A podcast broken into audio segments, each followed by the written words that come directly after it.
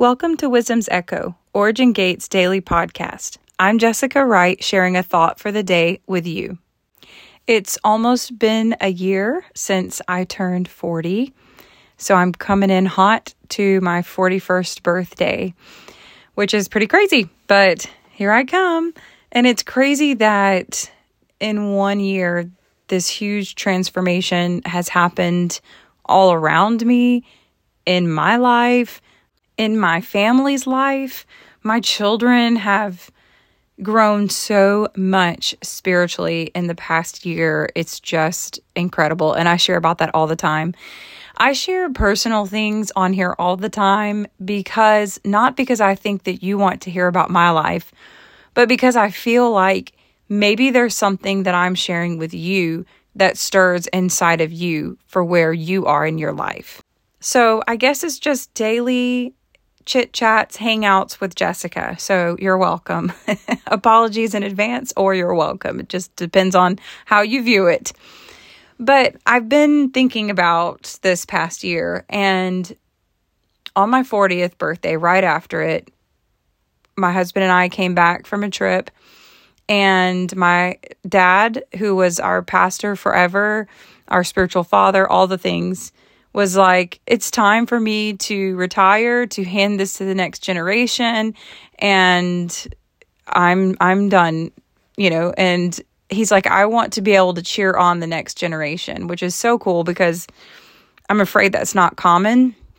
And I'm so thankful that he would do that so he can be here to cheer it on and be a part of everything that's happening.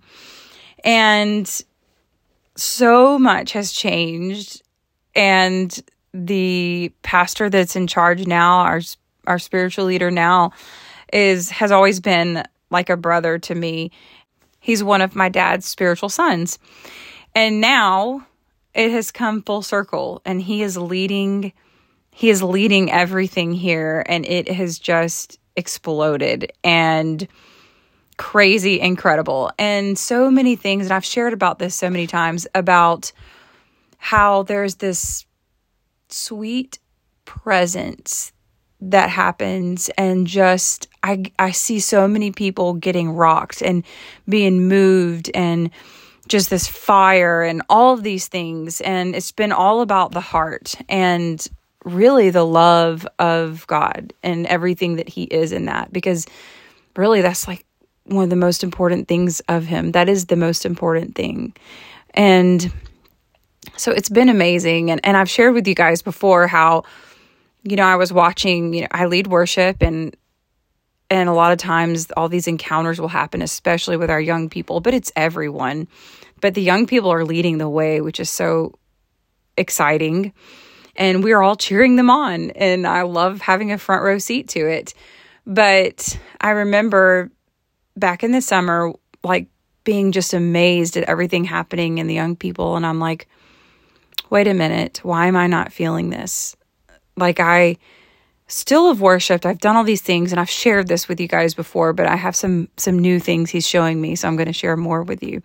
But and if you're hearing this for the first time, here I go. But so I realized, wait a minute, I do not I feel numb to this. Like what is there something wrong with me? Like what is happening, you know? And it scared me because I've always been so close to his presence. I've always been a worshiper. I've never stopped worshiping.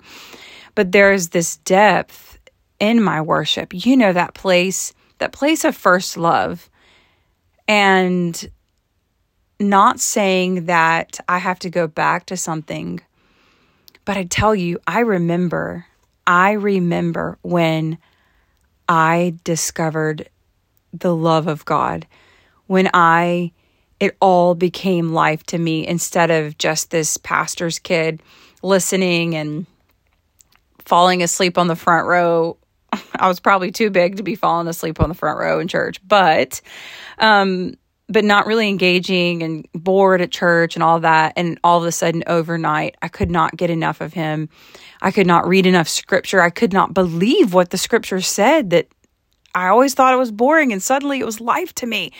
And I just literally could not get enough. And and that lasted for a long time and I I've never gone astray because to me once you've really tasted and seen there is no talking me out of who I know.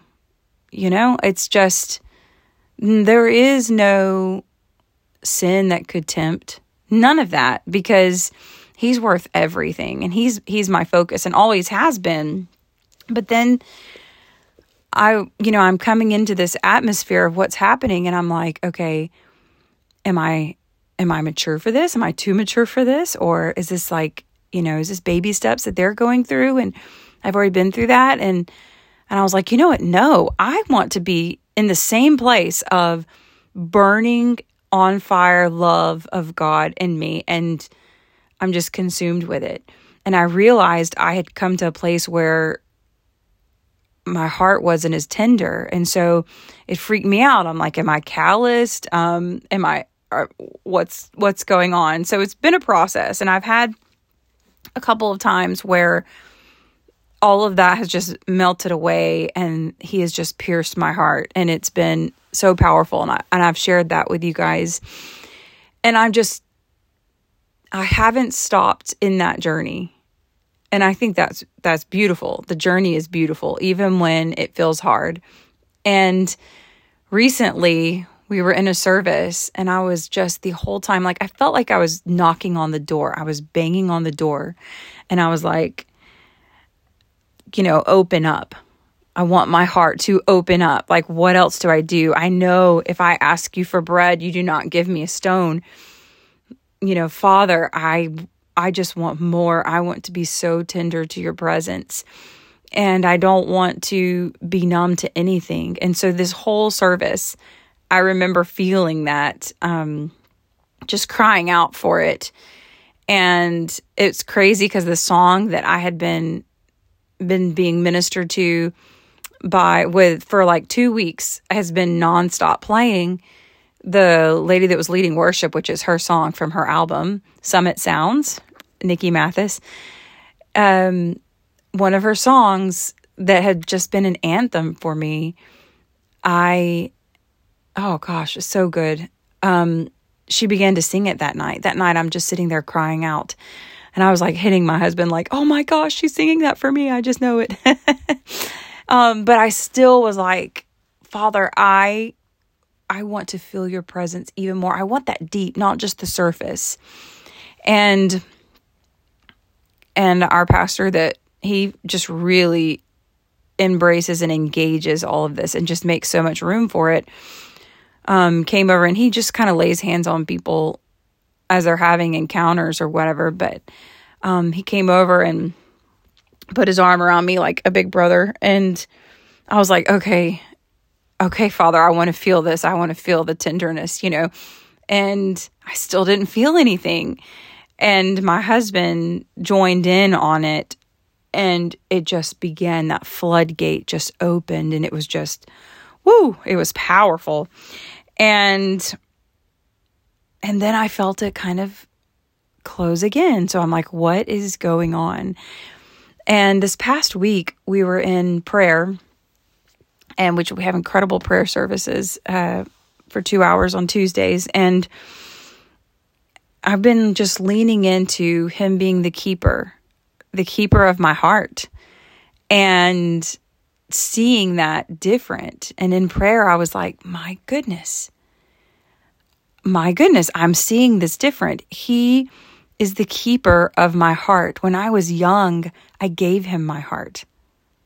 There's nothing wrong with my heart. My heart is not calloused. Um, nothing's shut down. He is the keeper of my heart. He's who I gave my heart to.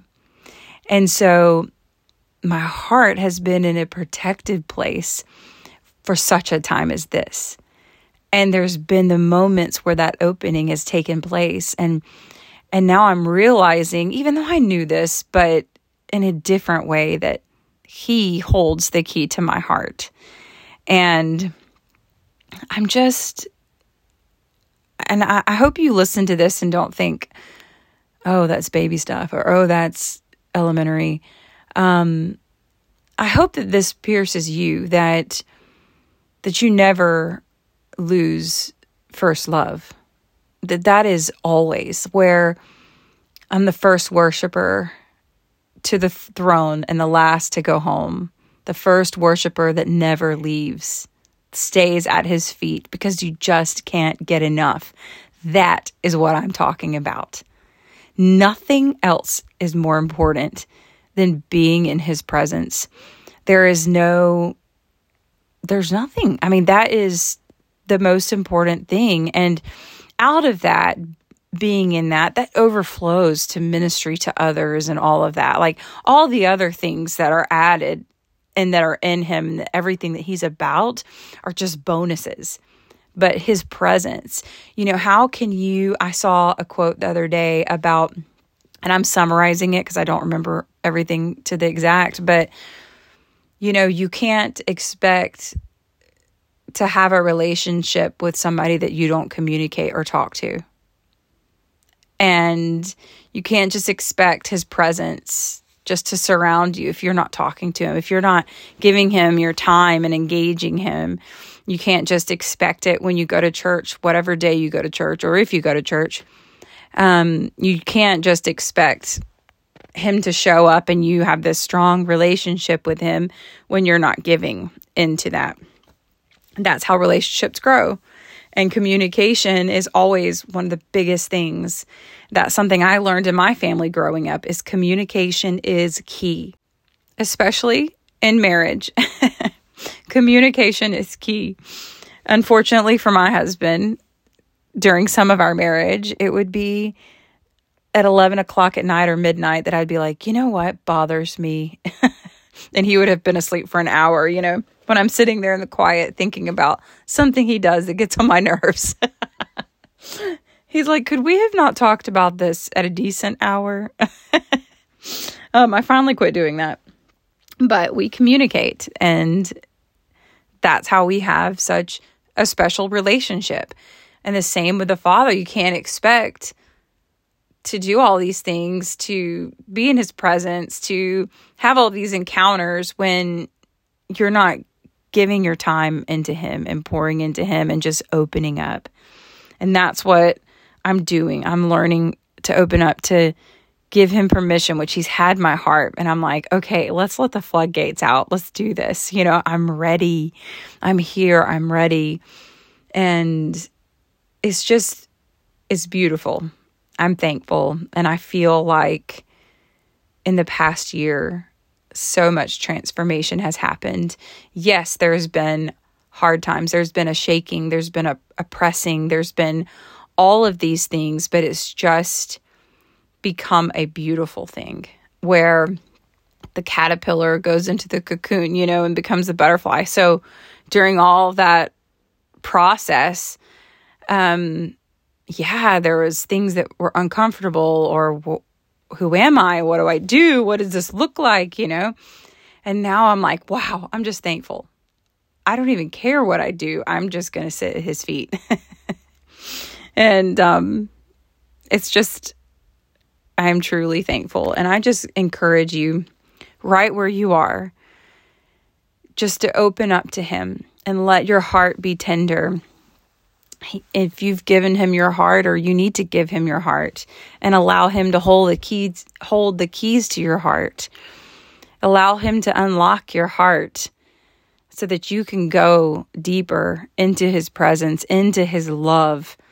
It lists all of these things um, peace joy you know but the greatest of these is love. The greatest of all of it is love. It's powerful it can it can move mountains too. You know it can do all of the things. And i just want to be consumed with his love and he be my focal point. And then everything else will be added and i don't have to strive for anything that i just lean into him and all of these things overtake overcome and yes are wonderful. So just engage his love and have a wonderful day. Shalom.